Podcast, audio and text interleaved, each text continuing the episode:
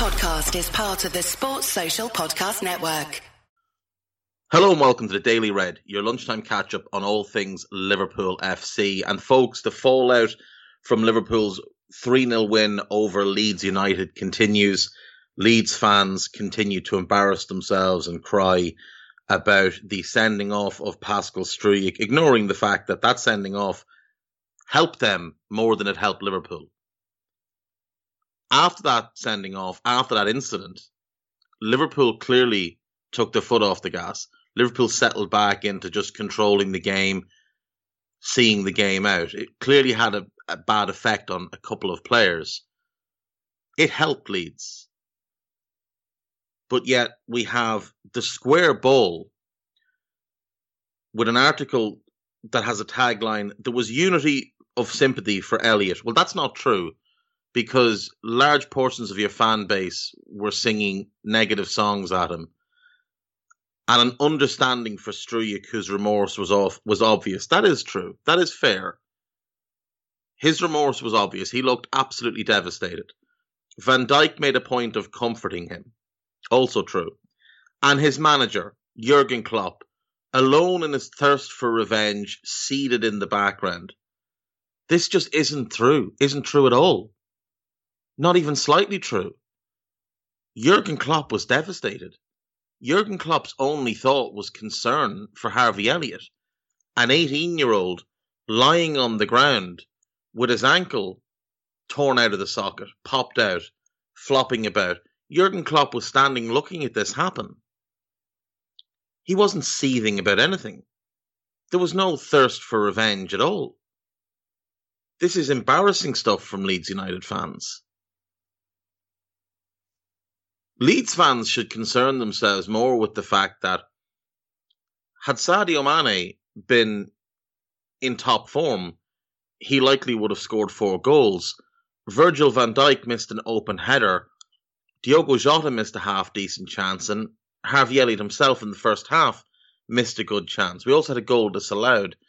Leeds fans, you would think, would be more concerned with the fact that on their home pitch, they got put across the knee and spanked. Liverpool could and should have scored six or seven goals in this game, and it would not have flattered them. It wouldn't have been out of context to what the game was. It wouldn't have been an alien result. Liverpool absolutely wiped the floor with Leeds United at the weekend. It was a comprehensive demolition. Leeds were saved only by poor finishing and an injury to a Liverpool player that affected the rest of his teammates. So to come out with this tripe and blame Jurgen Klopp for the sending off is just very, very strange. Jurgen Klopp went on the pitch. Now that's not advisable. He probably shouldn't have done that. But he went on the pitch because he had concern for his player. Nothing else. An 18 year old was lying on the ground having suffered a devastating traumatic injury. You would want your manager out there. I don't understand this narrative that Leeds fans are pushing forward. I think they should be quite ashamed of themselves. But maybe it's a really nice, convenient thing for them to do to distract people from what actually happened on Sunday, to distract people from the one sided ass kicking that took place on the pitch and from their disgusting actions in the stands. Maybe that's what this is. But I would say to Leeds fans, you really should concern yourselves more with your team's performance. You should concern yourself with the fact that your defence looks like a gang of lads who won raffle tickets to play.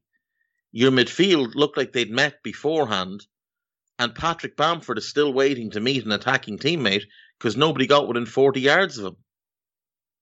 The only two Leeds players that came out of that game with any credit were Calvin Phillips, who fought a one man battle in midfield and lost badly, but kept fighting to the end, and Rafinha, who caused us some trouble. And that's it. That is it. Now, speaking of Calvin Phillips, I did see goal.com Thiago or Phillips, choose one. This was yesterday. No, sorry, this was Sunday after the game. I don't understand how you could have just watched that game of football and come away thinking that this was even a close call. Thiago Alcantara is one of the best midfield players in the world. Calvin Phillips is really good. Really, really good. And if we had wanted to buy this summer a Gini Wijnaldum replacement, for me, and I would imagine for the club, he would have been high on the list of potential targets. Now, he would have cost quite a bit because obviously English tax, but Calvin Phillips is a very, very good player. But Thiago Alcantara is one of the best players in the world, not best midfielders. He's one of the best players in the world. In the five years before he joined us, he was arguably the best midfielder in the world across that period of time. He was a top 15 player in the world. Now, just because there's some perceived nonsense about last season, it doesn't distract from what he's done in his career. It doesn't distract from the player he is you're talking about a guy that's won everything, played for a top international team, now three of the biggest clubs in the world, routinely looks the best player on the pitch. Through the last 10 games of last season, he was the best player in the league. But because he missed a few months with an injury after a horror show of a tackle, and then because Liverpool were forced to play him out of position at a time when Liverpool were just going through a really bad run, little of which was directly as a result of him. People seem to have this impression that he was dreadful last season, but remember, he started the season really well. He played against Chelsea and played them off the pitch on their own stadium. He played against Everton. He was the best player in that derby and then he got injured, and then he was out for ages, and then when he came back, he was played in a position that wasn't his own, and he had some good games and some ba- some bad games. But the last ten games of the season, he was phenomenal. He played 24 league games last season. He was excellent in well over half of them. Not good, excellent in well over half of them. He was good in a couple more, and he had maybe five or six bad games. Coming back from a serious injury, which we don't really know the full extent of, could well have been a broken leg. Being played out of position, having to play with Jordan Henderson as one of the centre backs behind him, out of position, Jordan didn't want to play centre back, and he couldn't play centre back, and it had a negative effect on the team when he was there. So the idea that Thiago is somehow to blame for what happened to Liverpool last season, or that he didn't impress last season, is nonsense. Absolute nonsense. So to compare him to Calvin Phillips is insulting. And it does Phillips a massive disservice as well. Compare Phillips to players like Jordan Henderson, Compare him to Declan Rice. Compare him to that caliber of player. Don't compare him to the very best of the best. Uh, let's jump around the main Liverpool sites for the moment. Liverpool.com have an article up linking Liverpool to Karim Adeyemi of RB uh, RB Salzburg, I should say.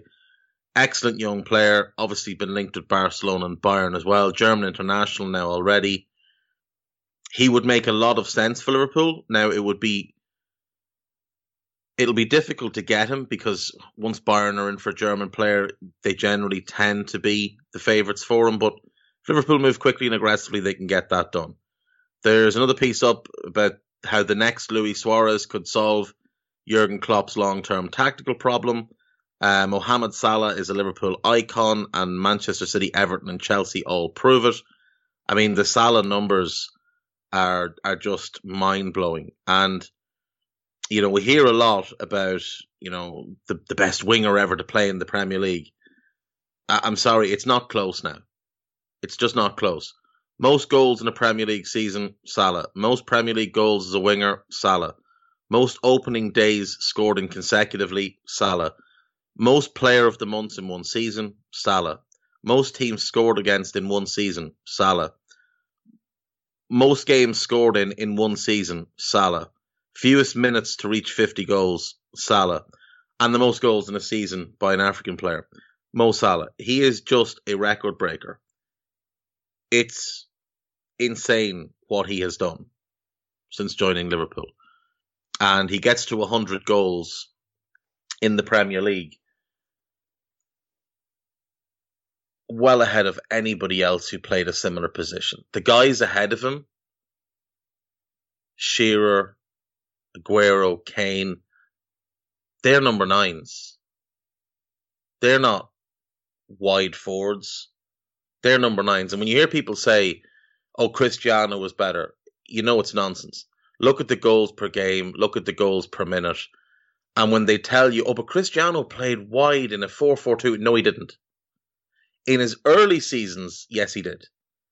When he became a great player for United, he was playing left side of a 4 3 3 with Carlos Tevez on the right, Wayne Rooney through the middle, and Cristiano on the left. And his role was identical to what Salah's is now because Rooney would drop out the way Firmino drops out, and Cristiano would take that space. And if it wasn't Rooney, it was Berbatov, and he did the same thing.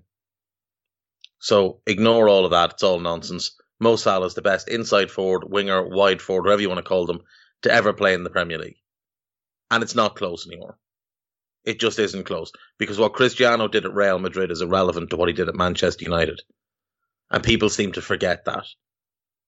Cristiano at Manchester United was not the Cristiano that played at Real Madrid. He went up multiple levels at Real Madrid, obviously going into the prime of his career and then beyond he went up several levels at Real Madrid. He was not on the level of Mo Salah when he was at Manchester United. We'll leave it there for today. Check out the new content on Anfield Index and Anfield Index Pro. There is an article from Steve Smith, uh, how Steven Gerrard can become Liverpool manager, the steps Gerrard would need to take to put himself in a position to be considered post Klopp. Um, podcast wise, we have the Gags Tandon post match show, Gags hijacking Nina's show on Sunday after the game. That is up on the free side. There will be uh, an AI podcast this week with Trev, Cam, and Carl. On Pro, there is a scouted preview for Milan. Myself and Carl, we also take uh, a stab at picking our favourite all time AC Milan 11s we had to include subs benches because there's just too many players. Obviously, there was a a raw at the weekend as well after the game. There is Rate Don't Hate being recorded today. It will be out this evening. Under Pressure is being recorded live this evening at about 8.30. If you are a member of the Discord, make sure you're on that. Give it a listen. Join in.